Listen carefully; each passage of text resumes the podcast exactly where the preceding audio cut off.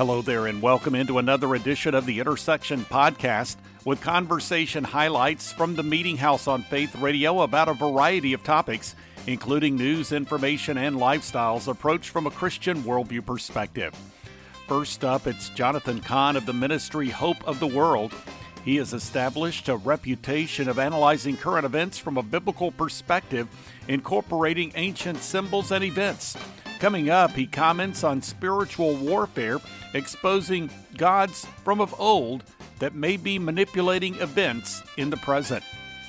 Then it's back to Faith Radio Meeting House Media Central at the Summer 2022 Christian Product Expo in Lexington, Kentucky, with licensed professional counselor Michelle Nietert, who offers some insight into how wrong thinking can be destructive in our lives and even result in mental health issues. And on this edition of The Intersection, Hormoz Shariat of Iran Alive Ministries has his finger on the pulse of what God is doing in the nation of Iran. Even though it is perceived to be closed to the gospel, through that ministry, the word is going forth powerfully. Learn more coming up. Finally, there is analysis and information from Brandon Showalter of the Christian Post. He has written multiple stories on the unfortunate attempts to alter a person's gender through surgical procedures that have a devastating effect. This is the intersection of production of the Meeting House. I'm Bob Crittenden. Jonathan Cahn is the leader of Hope of the World Ministry and Messianic Rabbi for Jerusalem Center Beth Israel near New York City. He is known for his Harbinger books as well as the film called Harbingers of Things to Come. His latest book release is called The Return of the Gods, and he investigates current events and highlights evidence of spiritual warfare at play today, including ancient so called gods that could be affecting present day occurrences. Here now from a recent Meeting House conversation is Jonathan Cahn. This is a, a mystery that lies behind everything that's happening from uh, that what's transforming America, our culture, our our, our courts, our our uh, politics, our media, our children, all that. And the question is, could it go back to an ancient mystery um, centered on the Bible? But also going to the ancient inscriptions from Mesopotamia, and um, all the, you know the the question being, you, you, see the word gods. Well, the Bible speaks about the gods. What are the gods? Is mm-hmm. it possible that these these things that we know of as you know fictional and myth, and certainly they are in one sense, but could there be something real to them? Could there be something a reality be, behind them? And if so, if so, if there's could they actually be at work? Could they be the what's actually uh, moving the culture now? Um, could the ancient gods or spirits uh, that the Bible speaks about could they have returned and are they affecting everyone's life? Everyone who's listening right now, and the answer is yes. Well, and I want to follow up because you talked about these gods, quote unquote, or spirits being identified in the Bible. I would imagine that a number of our listeners have read the Old Testament and they see some names that they may not be familiar with, names of these gods or or spirits. And these so so when you're talking about the return of the gods, you're actually, it seems like, talking about entities that are mentioned in the scriptures, correct? Yeah, well, actually, people don't realize that in the scriptures, in the Hebrew scriptures and in the New Testament Greek, it speaks. It says that behind the gods were were spirits, and it says that in Deuteronomy, it says in the Psalms, it says it in Corinthians, and and it says basically when they're worshiping these gods, they're actually worshiping spirits. In Hebrew, the word is shedim, means entities and that word is translated into the Greek. Paul uses it when he speaks about what the pagans are worshiping, and the word used is daimonia. We get the word demonic from it. So actually, what it's saying is behind the gods was a was a realm of dark spirits or dark entities. And if you went back to the ancient world, you know, you would see that that there's all these signs of possession. The more you get to pagan culture, the more you see people shaking and people foaming and people and, and all actually all the signs of possession, even the high priest was there. These these cultures were possessed by the gods, possessed by the spirit. So the thing is that even Western civilization was pretty much everything was possessed except for Israel. And then when the gospel came, but the thing is that that you know the the, it all changed. It changed when Jesus came and he he sent the gospel into the world, into the pagan world. And what happened is basically it drove out the gods. That's why we don't see all these temples being used today. You know, they abandoned Zeus, they abandoned Athena, all they, they the gods left in that sense. But the Bible says that behind them are spirits. So the question is, what happened to the spirits? Because spirits don't die. And then mm. could they return again? And actually, Jesus gives us a key and a warning that has to do with what's happening right now. So there's something called the mystery of the spirits. I think you may have just touched on that, but elaborate yeah, if yeah. you would. Yeah, well, let me let me. Uh, yeah, I'm going to bring it to what yeah the the what Jesus said, which is which I call in the Return of the Gods, I call it the house of spirits, and that is oh. that it, that Jesus. Remember, he talked about a spirit coming out of a man, and it goes into the wilderness, and then and doesn't find a place. So it says, "I'm going back to my house," talking about the man. Goes back mm. to the man or the house. It says, finds it clean and swept and empty. And he goes and brings seven other spirits more evil than himself. And they repossess the house worse than before. But now people think Jesus is talking about a man. He's using a man to talk about something else. He says, "So it shall be with this generation." So something much bigger. So now, now let's put it to the biggest thing right now, biggest application. If if Western civilization was actually exorcised of the gods and the spirits by the gospel, the warning is if it ever turns back, if it ever turns away from God, if it ever be, empties itself of God's presence, like an empty house, the spirits are going to return. The spirits that were cast out in ancient times are coming back to the modern world, are coming back to America, are coming back to the West, um, and the gods, in a sense, are coming back, and they're coming back to repossess our culture. And if you want to understand the mystery of what's been happening for the last, you know, half century and why things are going so crazy, it is because of this. This is really the mystery that explains all of it. Jonathan Cahn here on The Intersection. You can learn more by going to the website, thereturnofthegods.com. The Hope of the World website is hopeoftheworld.com. Next up on this edition of the Intersection podcast, from Faith Radio Meeting House Media Central at the Summer 2022 Christian Product Expo in Lexington, Kentucky, licensed professional counselor Michelle Nietert, the co author of the book Make Up Your Mind, Unlock Your Thoughts, Transform Your Life, offered biblical perspective on mental health issues and applying God's Word to the mind. Here now from that conversation is Michelle Nietert. You get all charged up mm-hmm. and you're all, you know, you're full of faith and you're ready to go and you're ready to do the will of God and surrender and, and all of those great things. And then one little, comparatively, mm-hmm. one little thing gets you off track and you could almost sense tangibly the negativity that comes as a result of that one little stimulus. I want to talk about that. Actually, Please the do. research says if you will sense it and and realize it, and then you will name what you feel, you will say, this is in the book, where you feel it in your body, and then you will make an intentional choice to take a deep breath or make a movement of some kind. And maybe somebody cuts you off in traffic, and then you are like, so you reset your brain that way because that'll reset our amygdala with bringing that oxygen into the brain and releasing um, out muscle tension. But then maybe you reset your mindset right there, like we're talking about, mm. so that we don't spend the rest of our day or even waste a couple hours being frustrated when we have an opportunity to realign our thoughts with God's thoughts, reboot, so to speak and continue on that morning journey that we started on.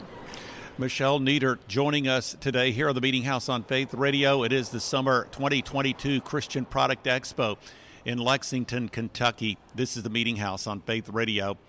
Well, Michelle, as we close, this is hopefully this has been something that has been encouraging for our listeners because I think you're absolutely right. When there's something that threatens to take you off track, and of course, we know that we have an enemy who is working against us. Yes. And so he wants to make our days unproductive.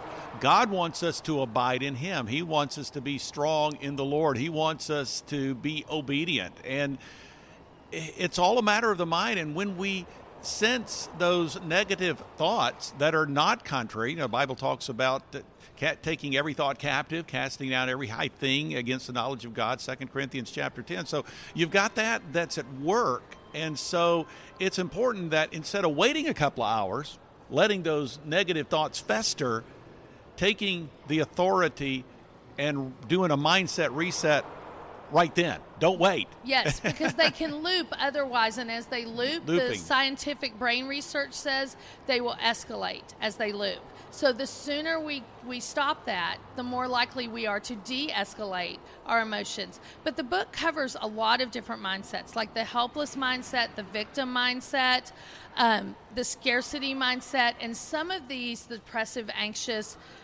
some of these too is we have to unroot sometimes some deep beliefs that we've had from experience.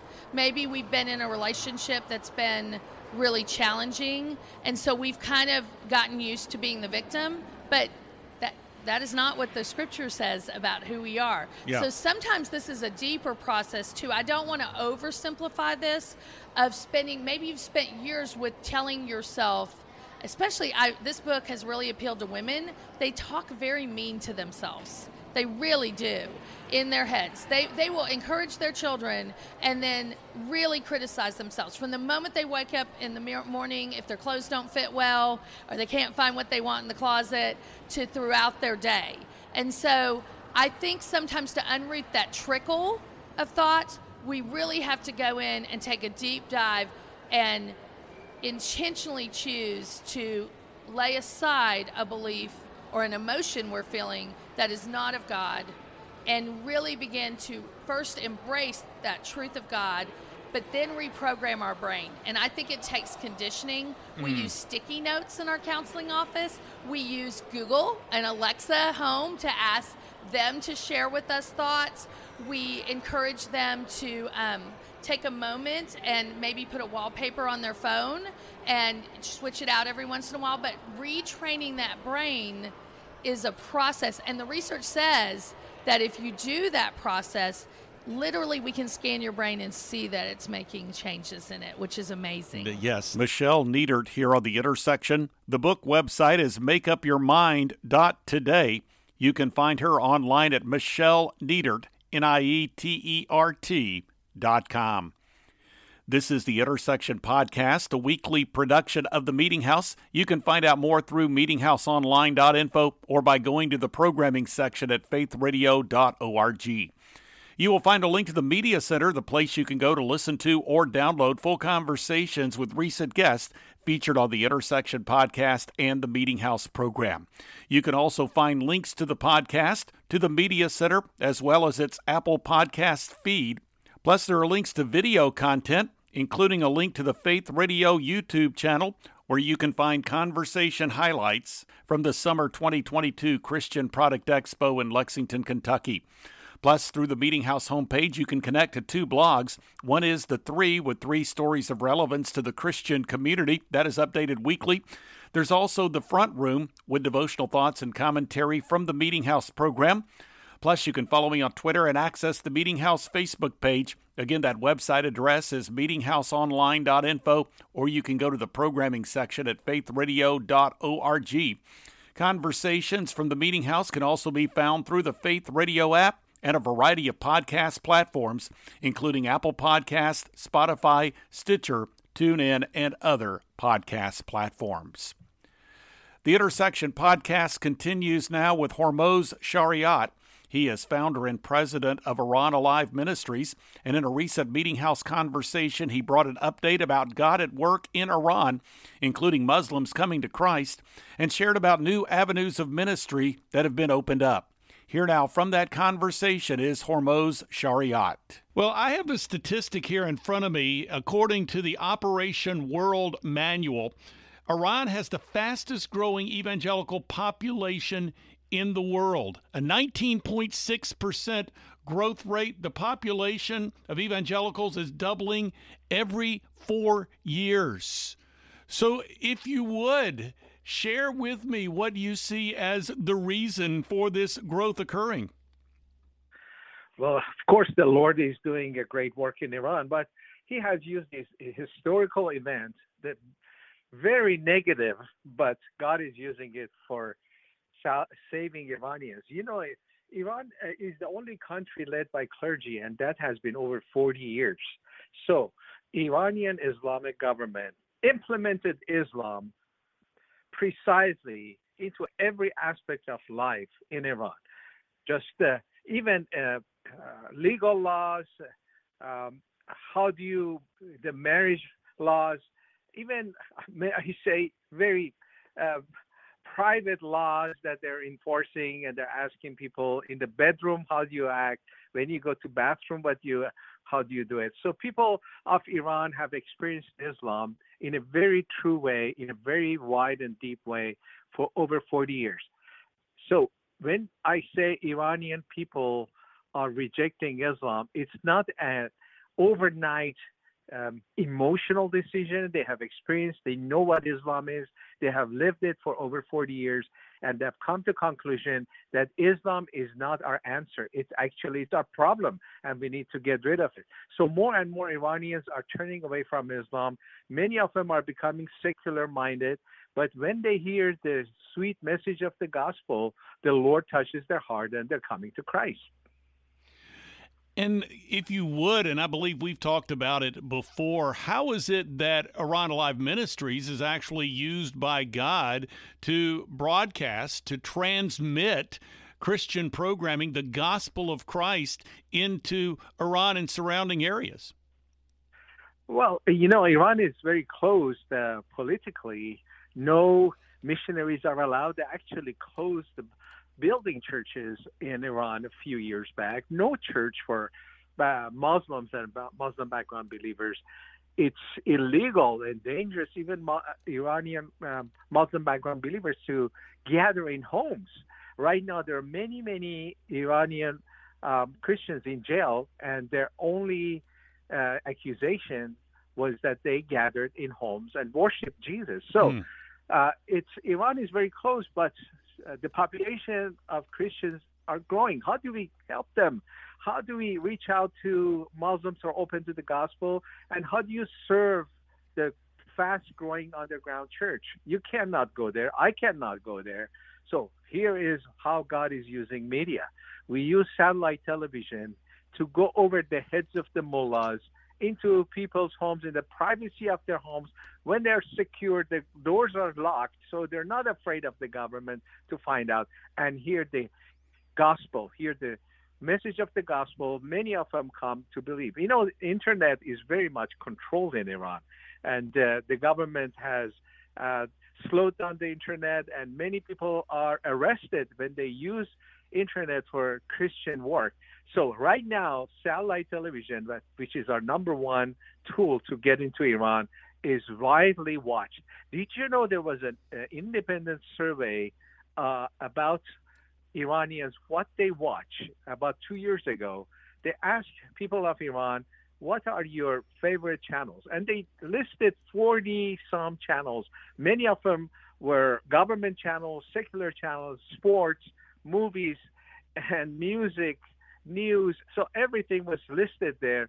And people of Iran, they chose Iran Alive Ministry as the most watched Christian channel in Iran. Mm. So we have 7.7% of the people saying they watch us daily. Hormoz Shariat here on this edition of the Intersection Podcast. The ministry website is iranalive.org. Finally, on this edition of the Intersection Podcast, it's senior investigative reporter for the Christian Post, Brandon Showalter. In our recent Meeting House conversation, he discussed the topic of transgender surgeries, attempts to change one's sex, which have left young people with permanent damage. He referred to the detransitioners who are speaking out about what they have endured.